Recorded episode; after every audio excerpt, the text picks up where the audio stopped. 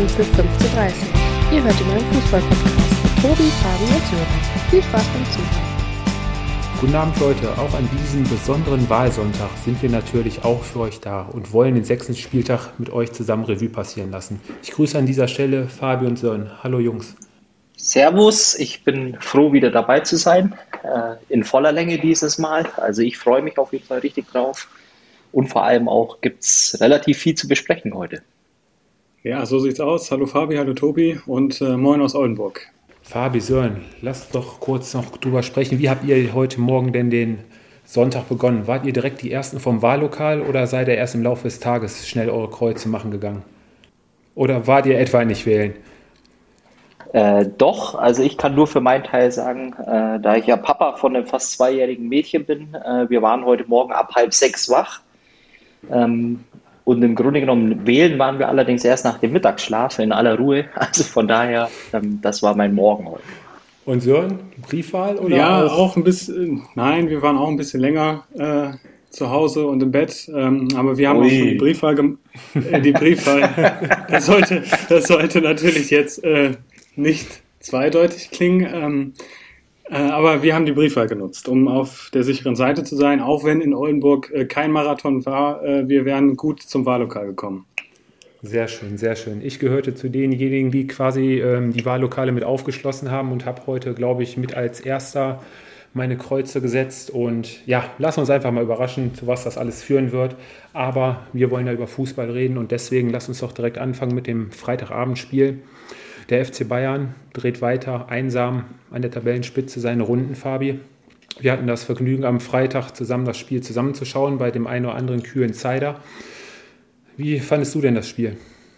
Ja, erstmal vorweg, äh, ich glaube, äh, man, äh, oder ich nehme ja gar nichts vorweg, unabhängig von dem Ergebnis jetzt, aber ich würde es ein bisschen als Spieltag für die Bayern werten, die am Freitag ja, eigentlich ihre Pflicht erfüllt haben. Also es war äh, teilweise, ich glaube, du, du gibst mir recht, oder wir haben ja während dem Spiel auch schon mal ein bisschen äh, miteinander gesprochen, viele Ballverluste, äh, trotzdem dann eigentlich relativ souverän 1-0, äh, 2-0 und eigentlich äh, war dann mehr oder weniger meines Erachtens die Messe gelesen. Gut, es kam noch mal ein bisschen Spannung rein äh, durch die rote Karte, die für mich ähm, ja in die Kategorie unnötig einsortiert werden muss, weil ich glaube, wenn ich es richtig im Kopf habe, Hernandez äh, lief, glaube ich, auch noch mit. Also es wäre, glaube ich, meines Erachtens einfach äh, nicht notwendig gewesen, so in den Zweikampf zu gehen. Bin voll d'accord mit einer roten Karte. Er geht auf die Achillessehne. Äh, da kann man sich richtig böse wehtun und verletzen. Rote Karte absolut okay. Äh, trotz alledem äh, ließen sich äh, die Bayern nicht aus der Ruhe bringen. Haben dann ein bisschen Glück noch das 3-0 und am Ende des Tages, wenn man ehrlich ist, äh, war das das Ergebnis, äh, was letztendlich auch erwartet wurde. Das waren die drei Punkte. Dass es kein ja, Schaulaufen wird äh, an einem Freitagabend in Fürth war auch klar. Von daher, die Bayern können hochzufrieden sein und mit drei Punkten nach Hause fahren, Pflicht erfüllt. Ja, Sören, wie hast du die ähm, rote Karte gesehen? Ich hatte zu Fabi an dem Abend noch gesagt, ähm, kommt von der Seite und äh, muss man keine rote Karte geben, weil er halt nicht letzter Mann war, aber in der Nachbetrachtung halt, dass es halt schon Richtung Achillessehne geht, ähm, vielleicht dann doch zu vertreten. Ja, sehe ich, sehe ich auch so. Also die rote Karte ist schon berechtigt. Äh, Fabi hat es ja gesagt, auch ein bisschen unnötig, da so hinzugehen. Ähm, gerade auch, weil du ja relativ souverän dann auch den gespielt hast und 2 die 2-0-Führung im Rücken hattest. Ähm, aber auch nach der roten Karte muss man ja wirklich sagen, äh, Fürth hatte dann nicht die große Chance, um das Spiel knapper zu gestalten, wobei man sagen muss, im Vergleich auch zu Bochum, im Letz letzte Woche hat Fürth ähm, wirklich mutig gespielt äh, und hat Bayern sicherlich auch ein bisschen geärgert, aber unterm Strich äh, ein sehr souveräner Sieg der, der Bayern.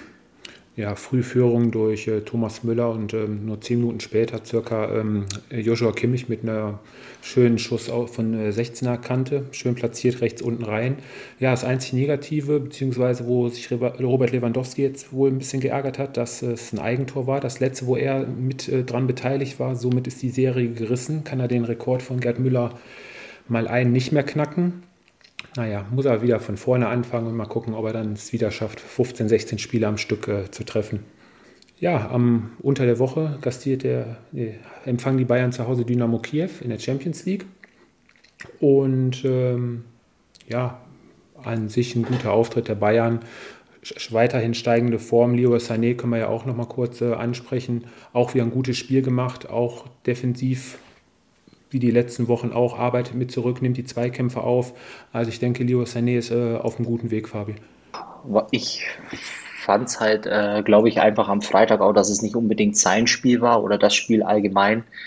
Äh, die Bayern hatten auch, äh, trotz Unterzahl war es am Ende relativ viel Ballbesitz, ähm, aber es ist halt dann einfach an so einem Freitagabend auch schwer, wenn du weißt, dass der Gegner eigentlich von vornherein weiß, dass er spielerisch nicht mithalten würde. Das heißt, äh, er kommt über den Körper, er kommt über den Zweikampf. Dann ist es natürlich schwierig. Die eine oder andere Situation sah ein bisschen unglücklich aus, meine ich, im 1 gegen 1. Ähm, aber trotz alledem, die Kurve steigt und äh, das ist ja zumindest auch mal das, äh, worauf sich die Bayern-Fans eigentlich oder worauf die Bayern-Fans eigentlich lange gewartet haben.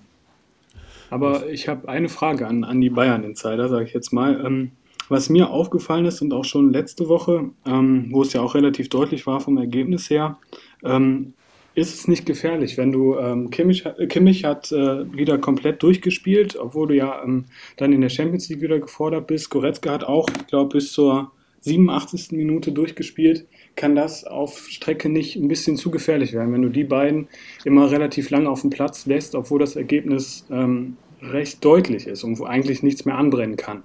Weil auf der Sechser- oder Achter-Position, klar, du hast Sabitzer, aber sonst in der Breite ist man da ja aus meiner Sicht nicht so gut aufgestellt, also von der Qualität her.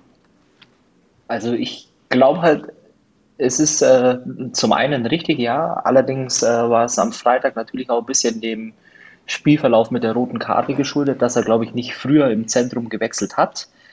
Ich glaube nämlich schon, dass das ein äh, ganz großes Plus sein kann, wenn du Spiele hast, wie jetzt letzte Woche gegen Bochum, wo du in der Lage bist, auch mal früher zu wechseln. Ähm, in Sachen Breite des Kaders äh, es ist nun mal so, dass sie sich äh, mit Sabitzer verstärkt haben. Äh, Habe ich letzte Woche auch schon gesagt. Äh, das ist ein Spieler, den du jederzeit bringen kannst. Der ist sofort auf 100. Ähm, er lässt das Niveau nicht abfallen. Und auf der anderen Seite ist es im Moment einfach auch so. Die Alternative hierzu wäre noch äh, Coco Tolisso. Er ist noch nicht fit äh, und letztendlich glaube ich schon, dass es eigentlich äh, normalerweise für vier Leute reichen sollte, durch die Saison zu kommen. Allerdings äh, ist ein guter Punkt, äh, den würde ich gerne mal weitergeben an euch beide. Und zwar, wenn wir über Joshua oder Joshua Kimmich sprechen. Mein Eindruck im Moment ist, dass er eigentlich in keiner guten Verfassung ist, trotz des Tores am, am Freitag. Mir hat er ein Stück weit zu viele Ballverluste, äh, ist nicht so der ja, Dreh- und Angelpunkt im Spiel, wie er selbst wahrscheinlich auch gern sein würde. Und er macht im Moment keinen, äh, ja, wie soll ich sagen, besonders guten Eindruck auf mich.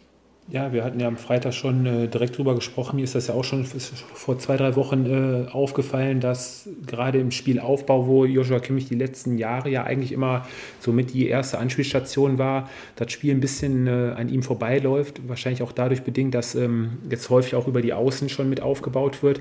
Ähm, er, er, läuft jedes Spiel seine 12, 13 Kilometer, schließt viele Räume, geht in die Zweikämpfe. Allerdings die ähm, Ballkontakte, die letzten Spiele deutlich weniger als noch äh, in der letzten Saison. Und äh, es läuft so ein bisschen an ihm vorbei, das Spiel. Was jetzt allerdings nicht ähm, seine Leistung schmälert, ist immer noch äh, extrem wichtig für die Mannschaft und äh, gerade diese, diese Wege, die man so gar nicht sieht und wahrnimmt, ähm, die Löcher, die er zuläuft, da ist er schon extrem wichtig, aber auch eine Pause würde ihm mit Sicherheit auch mal so ab und an gut tun. Ja, kann ich mich nur anschließen. Also ich glaube auch, dass Kimmich ähm, vielen Spielen dann auch zu viel will und er ist natürlich ein Antreiber, ähm, aber es wirkt auch so für, auf mich zumindest, dass er ein bisschen überspielt ist und äh, jetzt vielleicht in den nächsten Spielen, wenn du ein bisschen mehr Polster hast, auch in der, in der Bundesliga, dann wird er sicherlich auch mal ähm, eine verdiente Pause bekommen. Und das wäre auch wichtig. Wie, wie ist deine Einschätzung, Fabi? Kimmich?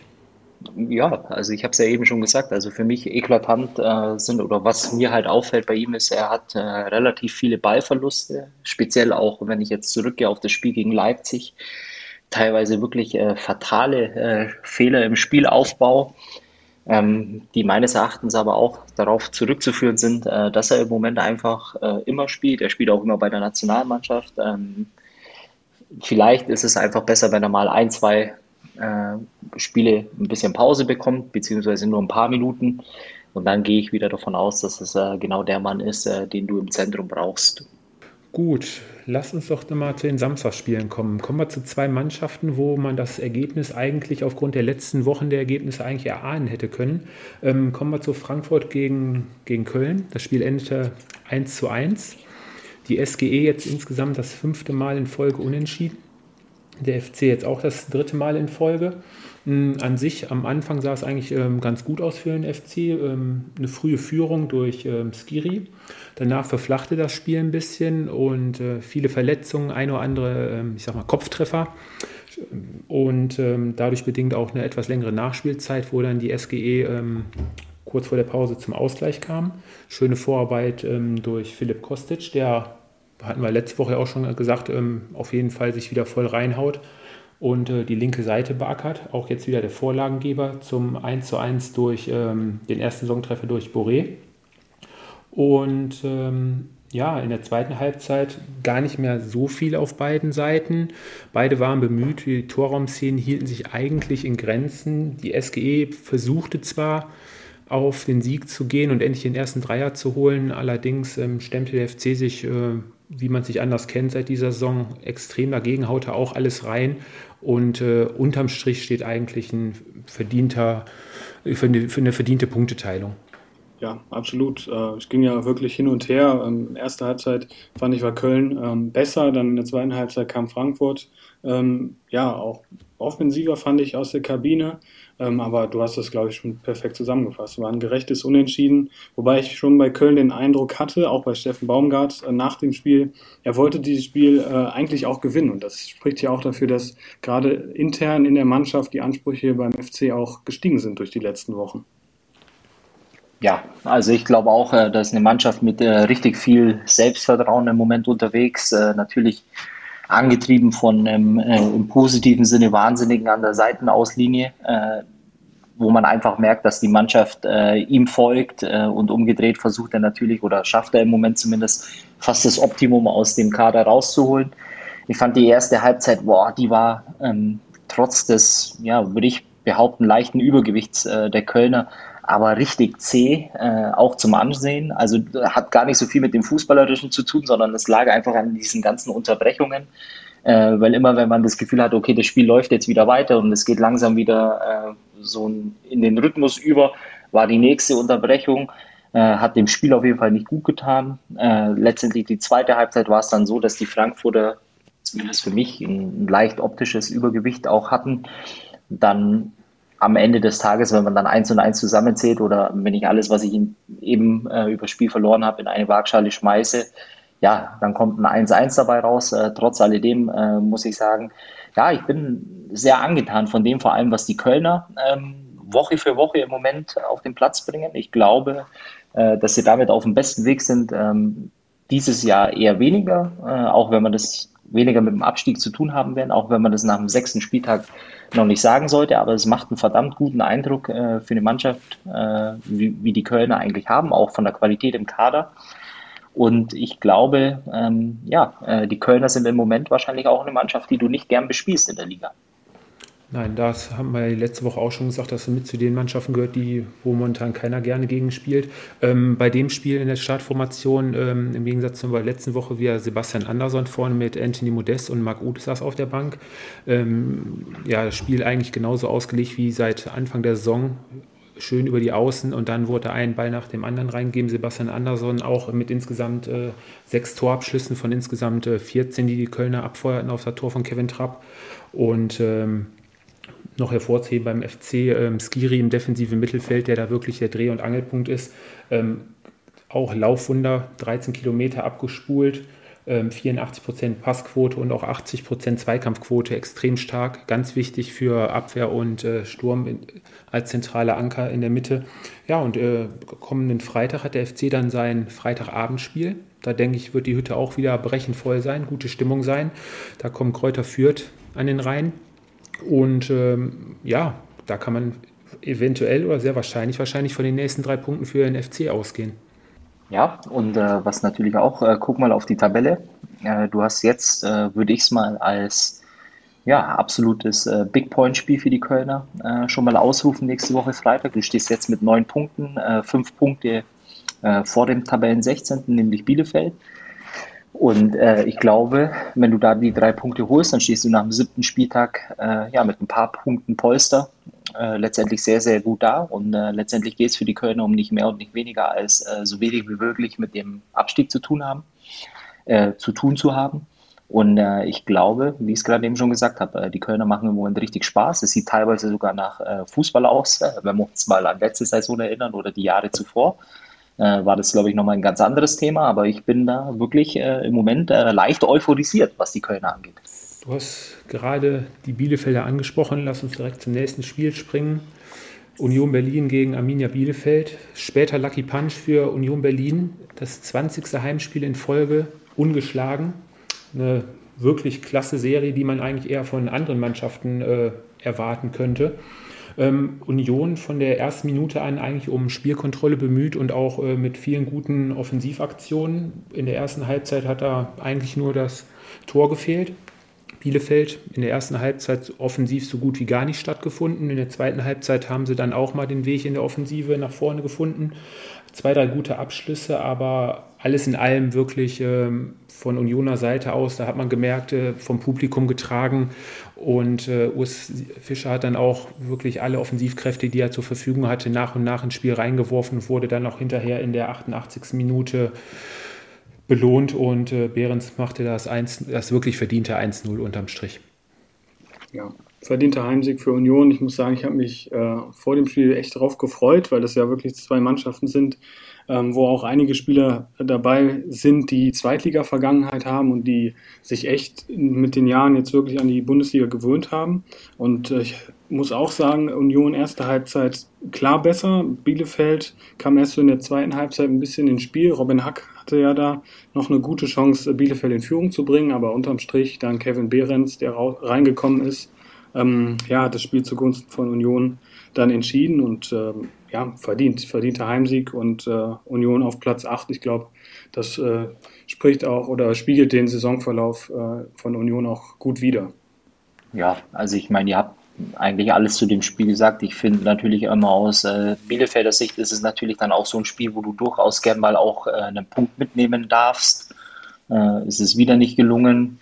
Und ähm, wenn man eins äh, sich äh, oder wenn man die Tabelle sich äh, zur Brust nimmt, äh, ist es letztendlich auch so, dass es im Moment äh, den Eindruck macht, dass viele Mannschaften sich Punkt für Punkt ähm, ja so ein Stück weit ein Polster anhamstern. Äh, bei den Bielefeldern war es jetzt ein paar Mal einfach ärgerlich auch der Spielverlauf und letztendlich standen sie mit leeren Händen da oder eben nur mit einem Punkt. Ich glaube, in der Mannschaft steckt mehr als im Moment die vier Punkte in der Tabelle anzeigen. Äh, trotz alledem äh, muss man natürlich auch sagen, in dem Fall Union äh, alles in allem verdient 1 zu 0 gewonnen und äh, wie gesagt, stehen mit neun Punkten auf Platz 8. Ich glaube, das ist so ziemlich das Maximum, was du im Moment als Union dir wünschen kannst zu dem Zeitpunkt jetzt.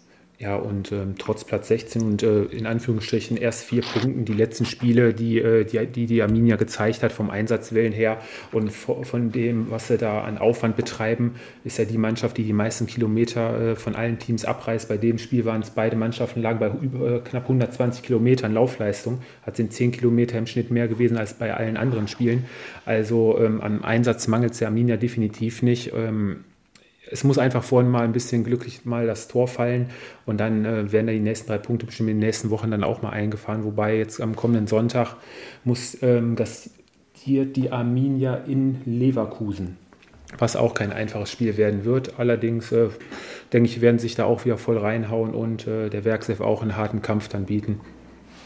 Ja, absolut. Das ist ja genau das, was ich sage. Du musst dich halt irgendwann auch mal für deine Mühen belohnen. Und im Moment schafft es die Arminia einfach nicht, äh, weil ich jetzt auch sage, die ersten sechs Spieltage, es war ja durchaus das ein oder andere Spiel dabei, wo es vielleicht ein bisschen mehr hätte sein können als eben nur ein Punkt oder du verlierst dann unglücklich und das tut dann irgendwann am Ende, wenn du abrechnest, äh, kann sowas wehtun, aber wie gesagt, vom Eindruck her ähm, gibt es Mannschaften, die im Moment vor den Bielefelder stehen, die für mich eigentlich äh, einen tatsächlich eher schlechteren Eindruck machen. Wollen wir zum Tabellen zum Verfolger von Bayern kommen. Kommen wir zur Werkself aus Leverkusen, die das Spiel gegen Mainz, wo wir ja schon prognostiziert hatten, dass es wirklich äh, harter Kampf werden wird, dann unterm Strich mit 1 zu 0 gewonnen hat. Wie habt ihr das Spiel gesehen, der Werkself am Samstag? Also ich muss sagen, das Spiel hätte auch durchaus 1-1 ausgehen können. Äh, Mainz hat wieder das gezeigt, äh, was sie in den letzten Wochen auf den Platz gebracht haben. Zweikampf stark und sind einfach verdammt eklig zu bespielen. Und äh, ich glaube schon, dass gerade Ingwertsen hatte ja dann, wenn wir gleich noch zu den Toren kommen oder zu den Chancen, äh, eine Riesenmöglichkeit, das 1-1 zu erzielen. Und ich glaube auch unterm Strich wäre das durchaus gerecht gewesen. Ja, gerade aufgrund der ähm, Anfangsviertelstunde, Anfangs 20 Minuten in der ersten Halbzeit ähm, hatte Mainz ja wirklich äh, gute Abschlüsse durch Chor und einen Kopfball von Bell, der knapp drüber ging. Und äh, Leverkusen hatte nur zwei, zwei Distanzschüsse, die jetzt nicht weiter gefährlich waren. Und ähm, ja, die Offensive entdeckte Leverkusen eigentlich erst äh, mit Beginn der zweiten Halbzeit. Und da muss man wirklich sagen, in den letzten Wochen ein überragender Florian Wirz. Oder, Fabi? Lebensversicherung momentan mit für Leverkusen? Ja, ich, ich weiß nicht, ob ich es jetzt äh, so darstellen äh, würde, aber du bist ja gern derjenige, der bei den Leverkusen eine Superlative ja, Ich habe gleich bei dem Spiel übrigens noch, äh, noch, noch was für dich. Okay, ähm, also ich kann mir nur äh, vorstellen, dass es wahrscheinlich um äh, Bakker geht. Aber trotz alledem, ich fand einfach, äh, ja, wie soll ich sagen? Eigentlich äh, ist das Ergebnis äh, nicht fair dem Spielverlauf gegenüber, weil die Leverkusener für mich eigentlich auch kaum in ihr Kombinationsspiel reingekommen sind. Es war ähm, relativ ungefährlich über lange Zeit äh, oder über viele Phasen des Spiels. Äh, die Mainzer haben es eigentlich äh, verdammt gut gemacht, aber, und jetzt kommt das Aber, wenn man über eine Spitzenmannschaft spricht, die die Leverkusener im Moment absolut darstellen, dann ist es äh, genau, äh, solche Spiele musst du eben dann gewinnen, um vorne mit dabei zu sein. Das hat man den Leverkusener oft die letzten Jahre vorgeworfen, dass es immer mal wieder zum, zum Leistungseinbruch äh, kam oder dass dann eben mal bestimmte Spiele nicht gewonnen worden sind. Im Moment tun sie das und äh, stehen völlig zu Recht auch äh, in der Tabelle auf Platz zwei. Ich sehe auch im Moment ähm, ja, die Leverkusener tatsächlich so, wie sie sich äh, geben, Spiel für Spiel. Es ist äh, trotz alledem äh, in der Defensive recht sicher ähm, als eine der Top 3, 4 Mannschaften in der Bundesliga. Und das war genau das, was man äh, sich im Vorfeld der Saison eigentlich nur hätte wünschen können. Ja, und auch nach dem 1-0 haben sie ja dann auch wirklich weiter versucht, aufs 2-0 zu gehen. Das ähm, Tor von Adli war ganz knapp abseits, aber so, und du hast es dann gerade angesprochen, dann wäre es auch fast nochmal äh, richtig brenzlig geworden oder ist brenzlig geworden, aber allerdings ohne Erfolg. Ja, richtig. Ja. Äh, Ingwertsen äh, wurde in Szene gesetzt von Anton Stach und da muss man wirklich sagen, Lukas Radetzky mit einer riesen Parade, äh, der da den Heimsieg äh, oder durch die Parade wurde der Heimsieg dann gerettet. Aber da hätte es durchaus und wie gesagt, äh, durchaus verdient auch äh, 1 zu 1 stehen können. Richtig, und danach habe ich dann meinem Bekannten aus Leverkusen dann erstmal zum nächsten Erfolg gratuliert und ich lese mal jetzt kurz die WhatsApp-Nachricht vor, die er mir hat zukommen lassen. Hartes Stück Arbeit, aber mit der Lebensversicherung Würz kann nicht viel schief gehen. Am Ende war es aber doch verdient und Bakker ist vielleicht, Fabi, jetzt vielleicht für PSG eine Nummer zu groß, aber für Leverkusen das fehlende Mosaiksteinchen. Ja, gut, es ist jetzt äh, der sechste Spieltag. Ähm, muss natürlich schauen, wie man sich äh, über die ganze Saison hinweg äh, ja, präsentiert. Im Moment ist es natürlich auch äh, relativ einfach für ihn, weil er in einer funktionierenden äh, Mannschaft spielt, die im Moment auch die Ergebnisse liefert und in der Regel auch sehr guten Fußball spielt. Klar, äh, für die Leverkusener kannst du dich nur freuen, wenn dieser Transfer aufgeht. Ich bin gespannt. Äh, wie gesagt, zum jetzigen Zeitpunkt sehe ich es noch zu früh, als äh, zu sagen, dass es äh, genau der Top-Transfer ist oder die Verstärkung ist, die man definitiv auf der Seite hinten braucht. Ähm, gibt der ganzen Sache noch Zeit und äh, bei Wirtz ist es so, klar, der Junge ist phänomenal, absolut. Äh, der bringt alles mit, äh, was du als großer Fußballer brauchst, aber lass den guten Kerl bitte einfach mal ganz in Ruhe die nächsten Wochen Fußball spielen, bevor der Rummel zu groß wird. Äh, der soll sich auf Fußball konzentrieren und nichts anderes und dann äh, wird er den Leverkusen dann auf jeden Fall noch sehr, sehr viel Spaß äh, bereiten und vor allem uns als Fußballnation äh, für die Nationalmannschaft äh, auch ein ganz wichtiger Baustein werden. Aber lass den jungen Mann einfach mal die Schuhe schnüren in Ruhe und äh, den Ball hinterherlaufen und sein Bestes geben und dann gucken wir mal. Und da hat man bei seinem Tor natürlich auch gesehen, was es ausmacht, wenn man wirklich äh, ziemlich gut mit beiden Füßen umgehen kann. Perfekte Ballannahme mit dem einen Fuß, klasse Abschluss, überlegt, nicht einfach blind draufge draufgeknallt, schön überlegt, in die Ecke geschoben. War auf jeden Fall ein klasse Tor. Und äh, zur Mitchell Bakker noch äh, eine Statistik, Fabi. Elf Kilometer abgerissen auf der linken Seite. Offensiv ist er ja wirklich äh, jetzt seit Beginn der Saison eigentlich auch immer für die eine oder andere Flanke gut. Ähm, 94 Ballkontakt im Spielaufbau eigentlich auch äh, mit integriert und gerade äh, was die Zweikampfquote angeht, auch wieder bei 80 Prozent und 84 äh, Prozent Passquote. Also die Defensive, gerade die Viererkette, spielt er, glaube ich, jetzt schon seit dem ersten Spieltag so zusammen nach vorne im Mittelfeld und im Offensivbereich wurde immer mal wieder munter durchgewechselt. Aber ich glaube, hinten die Verteidigung hat sich jetzt erstmal bis auf weiteres äh, hinten so eingegruft und äh, das lässt sich wirklich schon ganz gut ansehen. Komm, du kannst jetzt noch einmal ein Superlativ raushauen für deine Leverkusen. Nein, nein, nein, das reicht für heute. Ich, es kommen ja noch ein, zwei Spiele, da habe ich vielleicht noch die eine oder andere Superlative. Ähm, kommen wir zu einer Mannschaft, die bis dato eigentlich oder die auch für eine gute Defensive bekannt ist, allerdings jetzt die erste Saisonniederlage hinnehmen musste. Kommen wir zum Spiel Hoffenheim gegen Wolfsburg. Sören.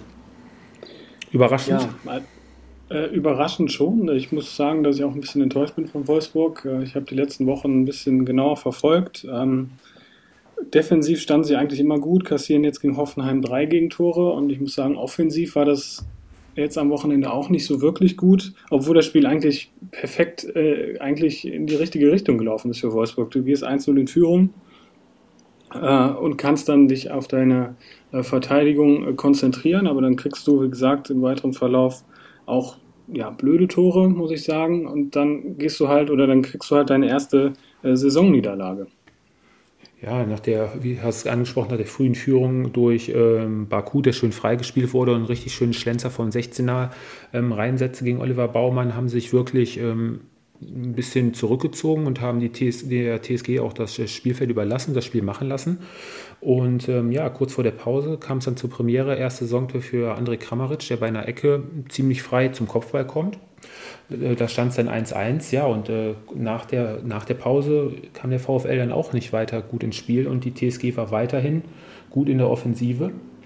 Und ähm, ja, dann kam plötzlich das äh, 2-1, relativ einfach eigentlich, ein äh, langer Ball aus der eigenen Hälfte über rechts außen.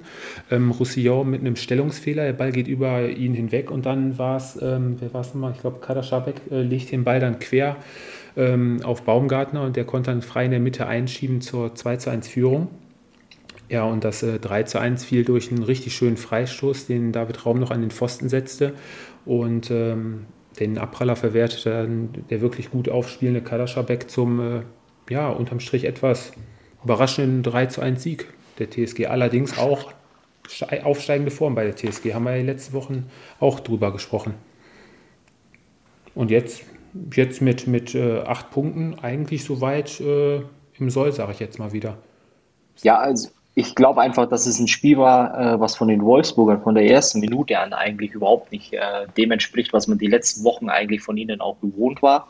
Ähm, ich würde auch so weit gehen, äh, dass es für mich zumindest ein bisschen überraschend, also Spielverlauf äh, entsprechend überraschend dann eigentlich äh, zum 1 zu 0 für die Wolfsburger kam. Äh, danach weil für mich einfach die Hoffenheimer von der ersten Minute an eigentlich wirklich richtig gut in dem Spiel waren und die Wolfsburger eben nicht. Was dann natürlich äh, dir als äh, Top-Mannschaft oder Spitzenmannschaft in der Bundesliga nicht passieren kann, ist, dass du vor der Halbzeit so ein dämliches äh, Gegentor bekommst. Ähm, hat dann natürlich auch äh, den, die, die Hoffenheimer ein Stück weit für die Art und Weise oder für den Auftritt letztendlich auch belohnt äh, zum 1-1. Dann war es ähm, eher lange ausgeglichen und dann die zwei späten Tore haben letztendlich das Spiel entschieden. Und äh, ich habe es ja letzte Woche schon äh, gesagt, wenn du als äh, TSG Hoffenheim irgendwann mal anfangen willst, äh, von den internationalen Plätzen zu träumen, äh, dann musst du irgendwann anfangen äh, zu punkten. das haben sie jetzt am Samstag gegen Wolfsburg meines Erachtens auch ein Stück weit eindrucksvoll geschafft. Und von daher stehst du jetzt mit acht Punkten irgendwo im Mittelfeld. Äh, und jetzt gilt es eigentlich für die Hoffenheimer, das Momentum zu nutzen und auf der Gegenseite für die Wolfsburger. Ich glaube, Maxi Arnold hat es nach dem Spiel gesagt, äh, dass es vielleicht mal ganz gut war, eine auf den Deckel zu bekommen. Ähm, Geht es jetzt einfach darum, dann wirklich aus sich einmal zu schütteln und nächste Woche äh, das wieder besser zu machen. Ja, die nächsten beiden Spiele für die Wolfsburger sind jetzt auch nicht so ohne. Champions League geht es jetzt zu Hause gegen äh, Sevilla und äh, danach am Samstag ähm, kommt Gladbach nach Wolfsburg. Also das werden auch keine leichten Spiele für die Wolfsburger werden. Ein leichtes Spiel an dem Samstag hatte, ja, vom Ergebnis her auf jeden Fall und auch vom kompletten Spielverlauf her, RB Leipzig. die ja wirklich äh, eine wirklich äh, ja, hilflose Hertha komplett auseinandergenommen haben. Oder gibt es da noch andere Worte zu dem Spiel? Ja, höchstens äh, desaströs die Leistung von Hertha. Ich glaube, äh, man hat es von Spielbeginn schon gemerkt, Leipzig wollte unbedingt jetzt endgültig in der Saison ankommen ähm, haben sich äh, endlich mal auch belohnt für den Aufwand vor dem Tor eiskalt äh, gezeigt. Mit äh, Nkunku, glaube ich, wieder ein Spieler in den Reihen gehabt, der im Moment auch in einer richtig guten Form ist. Äh, und ja, für Berlin, also da, was soll man da, wir haben so viel jetzt in den letzten Wochen darüber gesagt. Ähm, von dieser Mannschaft muss einfach mehr kommen. Ähm, ich bin eigentlich nicht derjenige, der die Spieler in Schutz nimmt, sondern meist eher den Trainer, aber ich glaube, dass es jetzt irgendwann auch Zeit wird, äh, Dardai vor die Tür zu setzen. Ich glaube, er verkörpert jetzt auch nicht mehr so wirklich Lust darauf, ähm, das Ding nochmal in die richtige Richtung zu ähm, schwenken. Und, ähm, und klar, auf der anderen Seite muss man auch sagen, Trainer ist sicherlich ein Schwachpunkt im Moment. Ähm, du darfst dich als, als Mannschaft nicht so ja, wirklich herspielen lassen. Da muss man dann eventuell doch auch die Mentalitätsfrage stellen, wobei ich glaube, die Spieler aus, brauchen jemanden, ähm, der, sie, der sie vernünftig anpacken kann. Und das ist Pardada nicht. Und deshalb hoffe ich einfach, auch für Hertha, weil die Mannschaft ist einfach eigentlich so gut besetzt, ähm, dass da jetzt jemand kommt, der, der damit was anfangen kann. Ich meine, dass man gegen RB wirklich mal unter die Räder geraten kann, hat ja der VfB Stuttgart schon am zweiten oder dritten Spieltag ähm, wirklich leidvoll erfahren müssen. Allerdings ähm, ja, die Hertha ist in keinen einzigen Zweikampf gekommen, ist mindestens immer ein bis zwei Schritte zu spät gekommen. Die Leipziger haben Platz ohne Ende gehabt, konnten sich richtig gut durchkombinieren und Sören, was, was äh, Jesse March auch gemacht hat. Haben wir letzte Woche auch mal drüber gesprochen. Ähm, André Silva hat nicht von Anfang an gespielt, dafür hat äh, Yusuf Pausen gespielt und ähm, ja, das erinnerte dann doch schon wieder so ein bisschen an den richtigen RB-Fußball von letzten Jahr noch. Dieses offensive Spiel nach vorne in die Spitze schnelles Durchkombinieren. Und äh, ja, Christoph Nkunku momentan, glaube ich, in der Form seines Lebens seit Wochen. Überragender Spieler. Dreh- und Angelpunkt bei, bei jedem Offensivangriff und hat sich ja natürlich auch belohnt. Sowohl beim 1-0, wo er den Ball richtig schön äh, drüber hebt über Spolo, als auch hinterher dann beim, ich glaube, das 5-0 war es, der Freistoß, der wirklich auch genau in den Giebel gepasst hat. Also Bombenspieler, der wird auch nicht mehr lange in Leipzig bleiben, glaube ich. Fabi, wie hast du das Spiel so gesehen? War schön ja, anzuschauen, oder? Ich wollte einfach mal ähm, gespannt zuhören, was ihr beide so äh, zum einen über die Hertha verliert, zum anderen über Leipzig. Tobi, du bist ja jemand, der immer gerne in Schwärmen gerät, so wie jetzt wieder. Äh, ich sage Kirche im Dorf lassen, weil es war genau äh, der Gegner äh, zur richtigen Zeit. Ja, ja klar, ähm, das auf jeden Fall. Die Leipziger, die haben äh, noch sehr, sehr viel äh, Arbeit vor sich und ähm, letztendlich ging es für die Leipziger darum, zum allerersten Mal jetzt ähm, ja, überzeugend nach dem Spiel gegen Stuttgart äh, seit langer Zeit mal wieder auch drei Punkte einzufahren. Das haben sie äh, eindrucksvoll hingelegt, aber äh, viel mehr würde ich hier äh, Hertha BSC thematisieren. Und ich weiß nicht, äh, vielleicht weigere ich mich die nächsten Wochen auch zukünftigen Kommentar zu Hertha abzugeben, weil das könnte irgendwann äh, mir böse ausgelegt werden, aber ich kann einfach nicht nachvollziehen, wie man da als Verantwortlicher zusehen kann, wie eine Mannschaft herzlos, leidenschaftslos, ähm, förmlich dem Gegner sogar noch äh, hofiert und äh, letztendlich, äh, ich glaube, da waren da sogar ein, zwei Tore dabei, die die Hertha selbst eingeleitet hat mit katastrophalen Aussetzern, ähm, diese Körpersprache, die einfach äh, teilweise einer Bundesliga nicht mehr würdig ist äh, und äh, danach hast du einen Trainer, der da sich äh, an die Kamera hinstellt und dann äh, entweder irgendwelche Phrasen von sich gibt oder irgendwelche Sachen behauptet, wie äh, jeden Morgen zum Training zu kommen und äh, alle Spieler wie seine Söhne zu behandeln. Da hört bei mir äh, jegliches äh, Verständnis auf. Das ist alles aber nicht professionell. Ähm, die Hertha ist gut beraten, da irgendwann die Reißleine zu ziehen, weil der Trainer einfach nichts mit der Mannschaft gemeinsam hat. Ähm, die Mannschaft, ähm, merkt man ja auch, äh, schafft es entweder nicht, das umzusetzen, äh, was er von ihnen verlangt, oder ähm, er gibt ihnen einfach äh, das Falsche mit auf den Platz. Und die Frage ist für mich eigentlich nur, wie lange man sowas ertragen kann. Und meines Erachtens sind wir da über den Zeitpunkt mindestens schon drei, vier Wochen drüber. Und deswegen dieses Gesamtkonstrukt für mich, das ist äh, mit so das Schlimmste, was es im Moment äh, in der Bundesliga gibt, wenn du mit anschauen musst. Das ist ein Traditionsverein, das ist ein Verein, der in die Bundesliga gehört, gespickt mit äh, individuell Top-Fußballern äh, und präsentiert sich Woche für Woche äh, schon fast peinlich. Ähm, deswegen, ich, ich kann nichts Positives über die Hertha verlieren. Ich glaube, peinlich trifft es genau auf den Punkt. Ähm, ich würde jetzt mal vom Gefühl her sagen, dass da im Hintergrund Freddy Bobic auch, dass äh, die Telefonleitungen schon glühen. Allerdings äh, jeden Trainer, den er anruft, äh, der legt momentan wahrscheinlich auf oder geht gar nicht erst dran, weil welcher Trainer will sich die Härte momentan antun? Ähm, jetzt geht es nächste Woche nach Freiburg, die dann ihr erstes Heimspiel im neuen Stadion haben werden. Da gehe ich von aus, wird auch nicht viel zu holen sein. Und dann kommt die Länderspielpause. Und spätestens da, glaube ich, äh, wird die Reißleine gezogen und selbst wenn interimsmäßig sich hinterher jemand an die Seitenlinien stellt, also Paul Dardai wird mit Sicherheit nicht mehr dort weitermachen. Ich, mir fallen jetzt auch keine, keine Trainernamen ein, die, die da hinpassen würden. Ich glaube halt einfach, das äh, Spannende wird sein, also so wie ich, äh, Sören, du kannst mich gern korrigieren, aber ich glaube, Freddy Bobic ist ja gern der Typ, der ja irgendwo sein eigenes Netzwerk oder seine äh, alten Bekanntschaften äh, auflegen äh, lässt und äh, die immer mal wieder versucht mit einzubinden oder beziehungsweise auch sein Netzwerk in äh, Transfers mit einfließen lässt.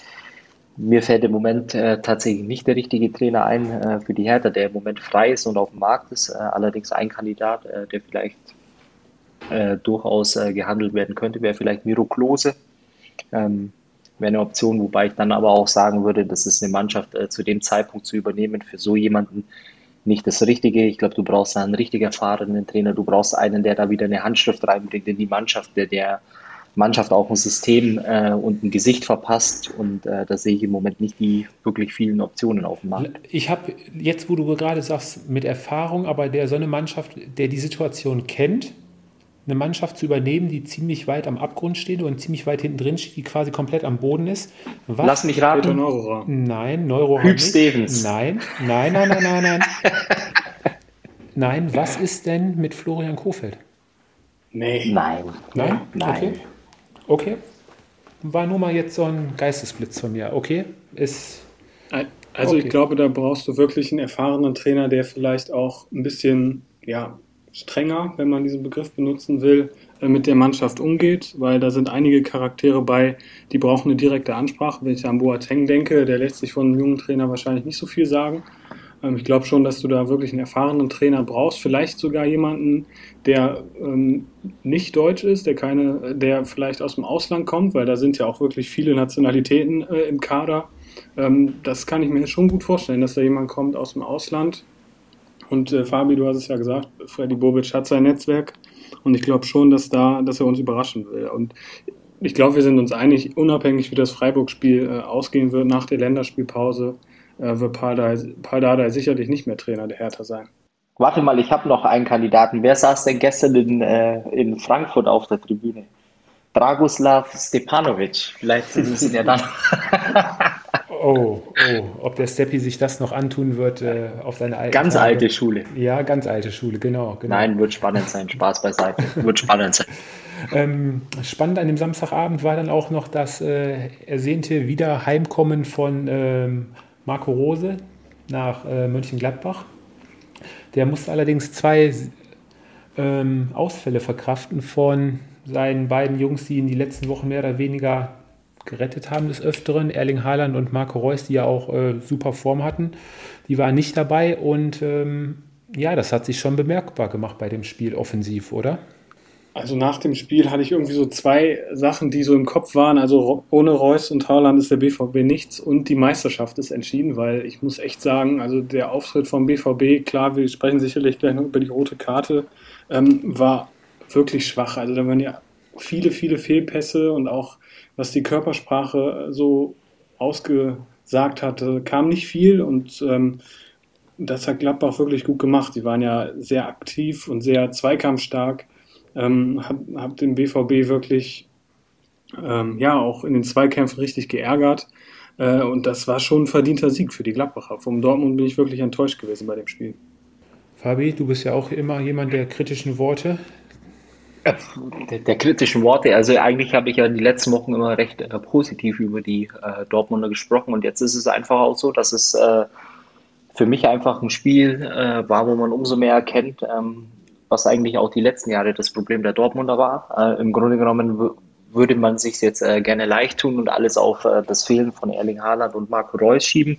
Ich glaube aber, wer vor der Saison äh, den, den Kader so anpreist, äh, dass man überall doppelt besetzt ist, äh, dann muss man auch so ein Spiel gegen eine total verunsicherte Mannschaft aus Borussia Mönchengladbach auch mal ohne Erling Haaland äh, gewinnen können, mit einem Anspruch, deutscher Meister zu werden oder vielleicht äh, ja, noch mehr sogar. Ähm, deswegen war das äh, unfassbar enttäuschend gestern, was die Dortmunder da auf den Platz gebracht haben. Also das war von, von, von der ersten Minute an eigentlich viel zu wenig, viel zu passiv, viel zu wenig ähm, ja, äh, Offensive, ähm, kaum Lösungen finden im letzten Drittel, nicht zielstrebig.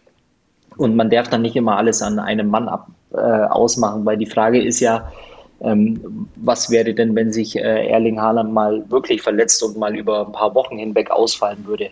Ähm, da gibt es Leute, die den Kader planen, es gibt Leute, äh, die genau wissen, was sie da äh, zu tun haben und letztendlich ja, spiegelt es einfach genau das wieder, was die letzten Jahre auch schon oft das Problem der Dortmunder war. Und äh, wie gesagt, äh, klar, darf man eins darf man nicht vergessen, dass die gelb-rote Karte natürlich auch maßgeblich den Spielverlauf äh, beeinflusst hat. Aber äh, von mir aus können wir gerne mal in die Situation gehen. Ähm, weil die Frage ist ja, nach dem Spiel hieß es ja, ähm, dass die zweite gelbe Karte auch ähm, wegen Meckern äh, gegeben worden ist. Aber meine Frage wäre jetzt, äh, gehst du als gelb vorbelasteter Spieler auch so selten dämlich in den Zweikampf rein und beschwerst dich danach äh, über ein glasklares Foul beim Schiedsrichter? Also ich habe die Szene jetzt so gesehen, ähm, das Foul, klar, ist gepfiffen worden, aber dafür hätte es ja nicht die gelbe Karte gegeben. Und äh, Meckern habe ich äh, bei Moderhut jetzt auch nicht wirklich äh, sehen können. Es war ja wirklich nur diese kurze Armschwingbewegung, dieses Abwinken. Und darauf ist äh, Dennis Eitekin ja dann sofort drauf angesprungen. Und er hatte heute auch im, ähm, wo war es jetzt? Ich glaube im Doppelpass oder so, wo es war, hatten sie, glaube ich. Ähm, es ging ihm darum, eine Szene davor hatte ähm, Guerrero die gleiche Situation gemacht mit dem Abwinken. Und da hat er explizit darauf hingewiesen, dass dieser Respekt, dass er den haben will und dieses Abwinken ein absolutes No-Go für Schiedsrichter ist. Und daraufhin hat er dann wohl die äh, gelb-rote Karte für Muda Hut gegeben. Aber ähm, nochmal, geh mal nochmal einen Schritt zurück. Gehst du als gelb vorbelasteter Spieler so in den Zweikampf? Das war ein Foul, da brauchen wir jetzt nicht drüber reden. Nein, Aber ich rede jetzt nicht davon, dass, dass das Foul eine gelbe Karte war, aber du musst doch normalerweise als gestandener Bundesliga-Profi, stellst du dich doch nicht in äh, einem Zweikampf so selten dämlich an, dass dem Schiedsrichter ja gar nichts anderes übrig bleibt, als das Foul zu zeigen. Ja, das, äh, äh da, da, und, und dann lass die Hand doch in Gottes Namen unten und hör auf, dich über was zu beschweren, was glasklar war. Und das Foul war glasklar ohne jetzt, ohne jetzt in Schutz nehmen zu wollen, ähm, drei Minuten vorher fällt ja das ähm, 1-0 durch äh, Dennis Zakaria. Äh, die Stimmung im Borussia Park äh, hatte sich immer weiter aufgebauscht und äh, es ging auch ordentlich zur Sache in den Zweikämpfen und äh, ich meine, wir kennen es alle, dass man dann auch sich mal zu einer Situation, in einer gewissen Situation äh, hinreißen lässt und dann nochmal dahin geht, wo es dem anderen auch mal wehtun könnte, ohne dann, oder beziehungsweise hätte man besser vorher überlegen sollen. Ähm, aber ich weiß, ich, ich, bin ja jemand, der bei solchen Sachen auch gerne mal Fingerspitzengefühl fordert. Ähm, ich glaube, da endgültig dann die allerletzte Ermahnung für Motorhut und aber nicht wegen einer normalen Armbewegung dann, was ja wirklich dann ausschlaggebend war für die gelb-rote Karte. Ähm, ich hätte sie, glaube ich, nicht gegeben. Ich hätte gesagt, pass auf, nächste Aktion bist du definitiv runter, egal bei was. Hätte dann vielleicht auch, früher war es ja bei uns so, dann sind die immer gerne zum Trainer gegangen, haben gesagt, pass auf, nimm mir mal lieber runter oder sonst irgendwie. Ähm, das hätte ich da jetzt eher erwartet von Dennis Eitekin. Ich hatte auch äh, bei vielen Szenen so ein bisschen das Gefühl, dass ihm das, äh, Spiel so ein bisschen aus der Hand gerät. Dass die Spieler so ein bisschen austesten wollten oder eigentlich schon äh, drüber waren. Ja, aber dann hat er ja genau alles richtig gemacht. Wenn die Spieler anfangen, ihn auszutesten, dann muss er irgendwann ein Zeichen setzen. Und äh, wie gesagt, und ich glaube halt einfach natürlich, äh, und das erwarte ich auch von äh, einem äh, gestandenen Bundesligaspieler, dass wenn er gelb vorbelastet ist, dass er sich eben zu solchen Zweikämpfen erst gar nicht hinreißen lässt. Und zur Not musst du dann eben auch, und äh, das machen viele andere auch, den in so einer Situation dann einfach mal laufen lassen, zumal es irgendwo nirgendwo auf dem Spielfeld war. Und ähm, für mich ist er schon ähm, ja, eher sehr ungeschickt in den Zweikampf gegangen. Äh, macht dann das Foul oder begeht das Foul und regt sich dann danach drüber auf, äh, ist die Frage. Wenn ich jemanden faule, dann ist es ein Foul, muss ich mich dann danach beim Schiedsrichter beschweren, dass er gepfiffen hat? Ich glaube nicht. Und dann äh, lässt sich nur noch drüber streiten, ob äh, Aitekin äh, vielleicht überreagiert hat. Würde sich für mich, äh, hört sich schlüssig an, wenn er zuvor schon kommuniziert hat, äh, dass es ein Mindestmaß an Respekt äh, ihm gegenüber auf dem Platz äh, geben muss, dann war es meines Erachtens nur konsequent, was er da gemacht hat.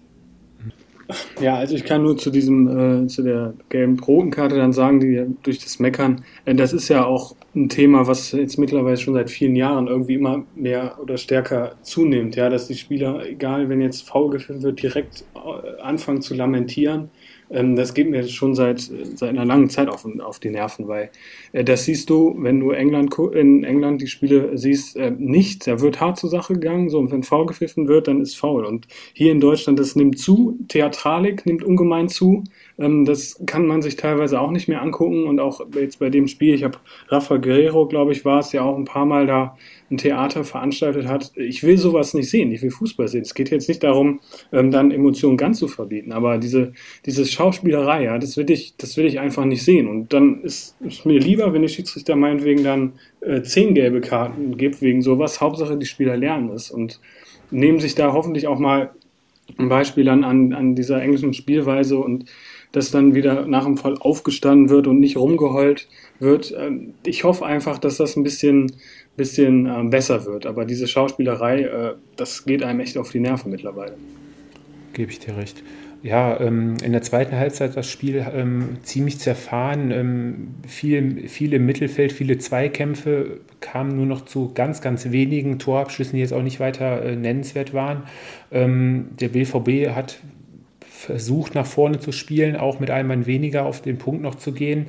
Ähm, allerdings gerade vorne an Durchschlagskraft mit äh, Malen und äh, gerade Mukoko, der in der 57. Minute dann auch schon ausgewechselt wurde. Ähm, 12 Ballkontakte und äh, 25% Zweikampfquote, äh, Malen nur 20%.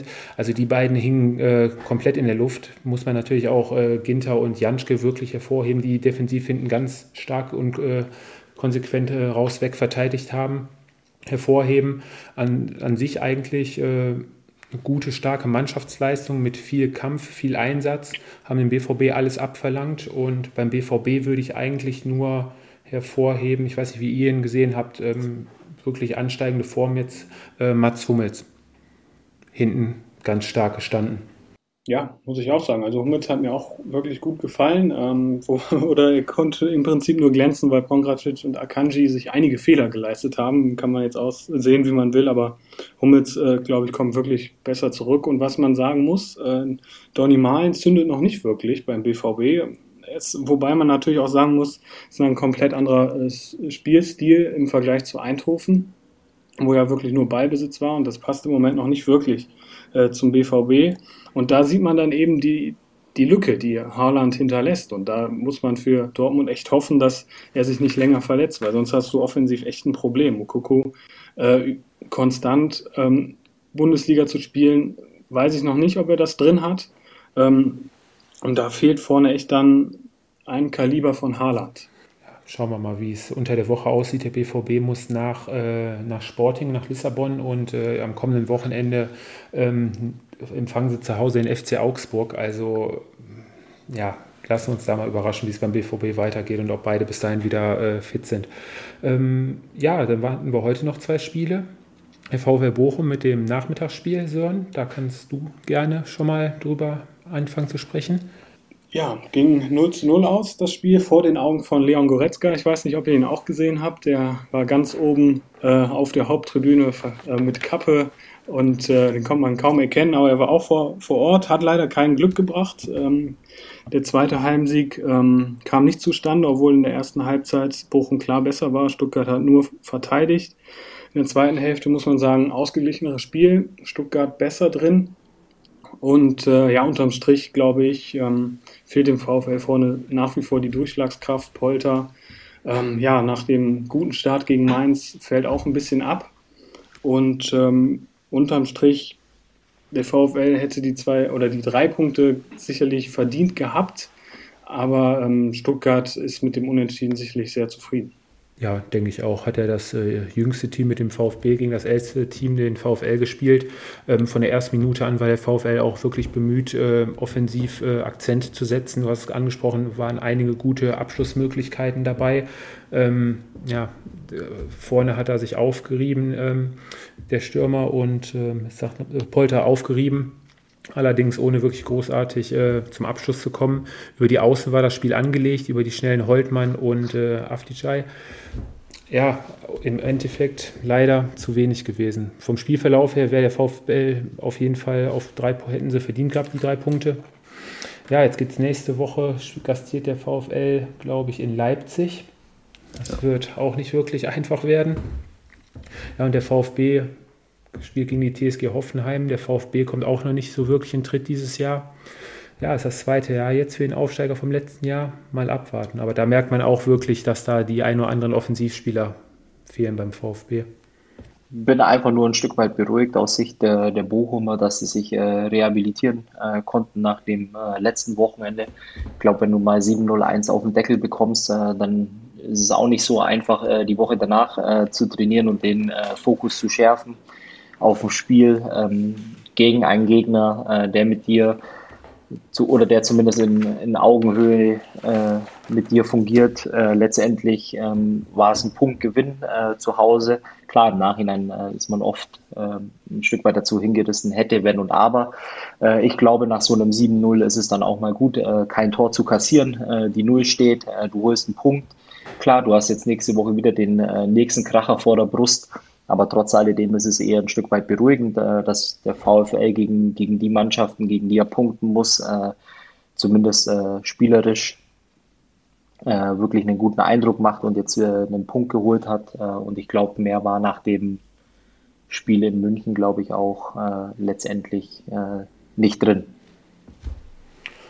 Ja, denke ich, hast du ganz gut zusammengefasst. Also der VfL wird wirklich von Spiel zu Spiel schauen müssen, dass er sich seine Punkte so nach und nach äh, ja, zusammen erspielt und dann muss man mal schauen, zu was es hinterher ja, reicht. Ich, ich glaube halt einfach, das Gefährliche kann natürlich sein, wenn du äh, irgendwo so unter die Räder kommst, äh, dass du dann in eine Spirale hineingerätst, äh, ja, die dich dann da unten festklammert. Äh, letztendlich war es wichtig, einfach auch zu punkten, äh, kein Gegentor zu kassieren und äh, letztendlich, ja, wie gesagt, die Punkte müssen jetzt die nächsten Wochen geholt werden. Ja, und die Mannschaft ist ja an sich eigentlich auch gefestigt. Ne?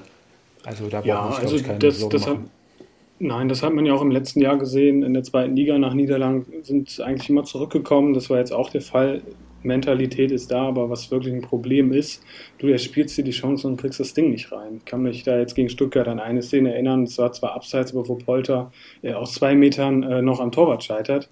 Ähm, das wird, da kann echt noch zum Problem werden, wenn du da einen Stürmer hast, der viele Chancen einfach verballert. Und da bin ich jetzt wirklich gespannt. Klar, gegen Leipzig ähm, bist du klare Außenseiter, aber du musst halt dann auch irgendwann mal anfangen, Tore zu schießen. Genau. Ja, und dann haben wir noch ein Spiel. Der SC Freiburg verabschiedet sich aus dem altehrwürdigen Dreisamstadion mit einem 13-0-Sieg gegen den FC Augsburg und äh, bleibt weiterhin mit dem FC Bayern München zusammen die Mannschaft, die weiterhin ungeschlagen ist. Zum Spiel, die Freiburger innerhalb der ersten halben Stunde mit einer frühen 13-0 Führung. Der FCA kam nicht wirklich gut ins Spiel, ist nur hinterhergelaufen. Der Freiburg mit viel Spielfreude und schon nach fünf Minuten äh, mit der 1-0 Führung durch Kübler und ähm, dann 25. Minute kam noch Höhler, der schön eingesetzt wurde von Maxi Eggestein, der heute auch ein richtig gutes Spiel lieferte. Ja, und in der 33. Minute ähm, fiel noch das 13-0 durch Grifo, durch einen Elfmeter nach Handspiel im 16er. Ähm, ja, und nach der 13-0-Führung war eigentlich das Spiel durch. Der SC Freiburg ist ja mittlerweile auch eine Mannschaft, die dann solche Spiele allein durch ihre Technik und ihre Ballsicherheit dann auch äh, dominieren können und beherrschen können. Und so passierte in der zweiten Halbzeit eigentlich auch nicht mehr so viel. Einzig, ähm, dass sie noch ein Tor verpasst haben, um dann die 1000 Heimtore zu Hause voll zu machen. Jetzt sind es 999 gewesen. Ja, und so geht es dann in der nächsten Woche ins neue Stadion. Aber die Mannschaft von Christian Streich präsentiert sich weiterhin in der Top-Verfassung. Ja, absolut. Absolut, ja, richtig. Also sie nehmen, es passt ja einfach perfekt, dieses System, was Christian Streich äh, spielen lässt, äh, passt perfekt, es geht auf. Und ähm, im Gegenzug muss man sagen, Augsburg nach zwei Wochen, wo man eigentlich gesagt hat, das ist eine ansteigende Form zu erkennen, nach dem jetzt letzte Woche 1-0-Sieg gegen, gegen Gladbach, muss man jetzt sagen, jetzt wieder wirklich schwach präsentiert. Und da muss man echt aufpassen, dass man nicht ganz unten reinrutscht. Du bist jetzt zwar schon auf Platz 15, aber du hast nur zwei geschossene Tore, Tore auf deiner Seite. Ähm, boah, da muss echt, da ist echt noch viel Arbeit, äh, liegt da vor äh, Markus Weinz hier. Das muss wirklich besser werden, weil sonst hängst du da unten lange mit drin. Ja, also ich glaube, äh, dass die, also dass die Hertha oder auch die Gladbacher mir kein äh, Fan-Trikot zuschicken, äh, ist klar, nachdem ich da ja immer eher kritisch bin. Äh, aber umso mehr würde ich eigentlich hoffen, dass die Freiburger mir mal ein äh, T-Shirt von äh, Christian Streich zuschicken. Ähm, und äh, für, für mich allein einfach die Tatsache auch heute, äh, wenn man äh, Christian Streich nach dem Spiel am Zaun bei den Fans mit Megafon emotional, ähm, wenn du halt jemanden hast, und das ist vielleicht auch genau der Unterschied zu Hertha, wenn du jemanden hast, der emotional mit dabei ist, der weiß, was der Verein ähm, ja, von einem erwartet und äh, umgedreht ist es natürlich, das dann auch auf die Mannschaft überzugeben, äh, das Feuer ähm, letztendlich nie ausgehen zu lassen bei dieser Mannschaft. Und ich muss ganz ehrlich sagen, ich bin äh, mittlerweile großer Fan auch von den Freiburgern, äh, die Ergebnisse, die sie jetzt Woche für Woche einfahren. Es ist mal ein, ja, ein 0 zu 0 dabei oder einfach mal ein Unentschieden, aber dann, wenn es drauf ankommt, dann äh, fegst du halt einfach mal so Augsburger 3 zu 0 aus dem eigenen Stadion. Äh, stehst jetzt mit äh, unglaublichen äh, zwölf Punkten müssten sein ähm, nach dem sechsten Spieltag da. Ich kann einfach nur Chapeau, äh, meinen Hut ziehen. Ich möchte auch gar nicht auf den einen oder anderen Spieler eingehen.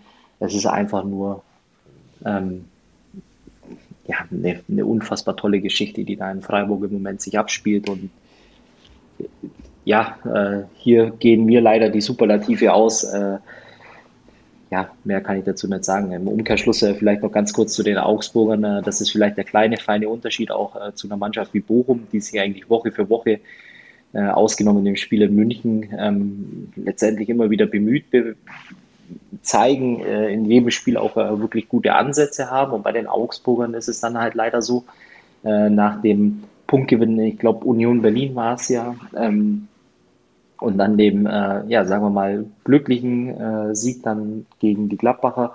Aber dann lieferst du wieder so ein Spiel ab, der dir halt, äh, oder der mir zumindest äh, jegliche Art von äh, ja, Überzeugung nehmen, äh, dass es eine Mannschaft ist, die wirklich sich relativ früh vom Abstiegskampf verabschieden wird. Ganz im Gegenteil, ich glaube, die Augsburger stehen ganz tief mit unten drin und haben das große Glück, dass es dieses Jahr den Tabellen 18. Kräuter Fürth geben wird. Ähm, wo es letztendlich darum geht, äh, dass die Augsburger sich irgendwo zwischen, ja, würde ich mal sagen, 14 und 17 einpendeln werden.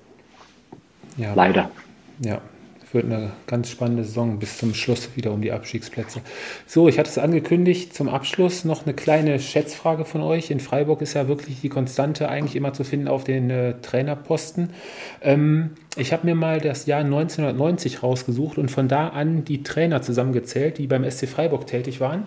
Schätzt mal, wie viele es waren bis heute? Ich sag drei. Okay. Boah.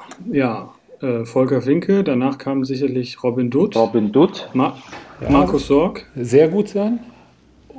Markus Sorg und dann müsste ja eigentlich schon. Christian äh, Streich kommen, genau. Ja, genau. Davor war noch äh, Bernd Hoss, aber es ist äh, das ist schon äh, Christian Streich geht jetzt im äh, Dezember in sein zehntes Freiburger Jahr. Volker Finke hat nur sechs Jahre Vorsprung. Allerdings in den 31 Jahren von 1990 bis jetzt sechs Trainer beim SC Freiburg. Wie viele waren es denn beim HSV? 20. Ich sag sogar noch mehr, ich sag 22. Es waren beim HSV sage und schreibe 33 Trainer in dieser Zeit. Oh Gott. Also Chapeau Freiburg auch in dieser Hinsicht. Dem Trainer wird das Vertrauen ausgesprochen. Man hält am Trainer fest und äh, zu was das führt, sieht man ja dann unter anderem jetzt wieder bei Christian Streich. Ja. ja. vielleicht an die Verantwortlichen vom SC Freiburg. Es muss nicht unbedingt ein T-Shirt von Christian Streich sein, sondern es kann einfach auch eine Einladung ins neue Stadion sein. Ja, die würden wir gerne annehmen, richtig. genau, genau. Gut, in diesem Sinne hat wieder Spaß gemacht mit euch. Dann hören wir uns nächste Woche zur gleichen Zeit wieder. Kommt gut in die Woche. Ja, ebenfalls. Hat Spaß gemacht. Servus. Bis dahin. Bis zur nächsten Woche. Bis zur nächsten Woche. Das war Anpfiff 15.30, euer Fußballpodcast mit Tobi, Fabi und Jürgen. Bis zum nächsten Mal.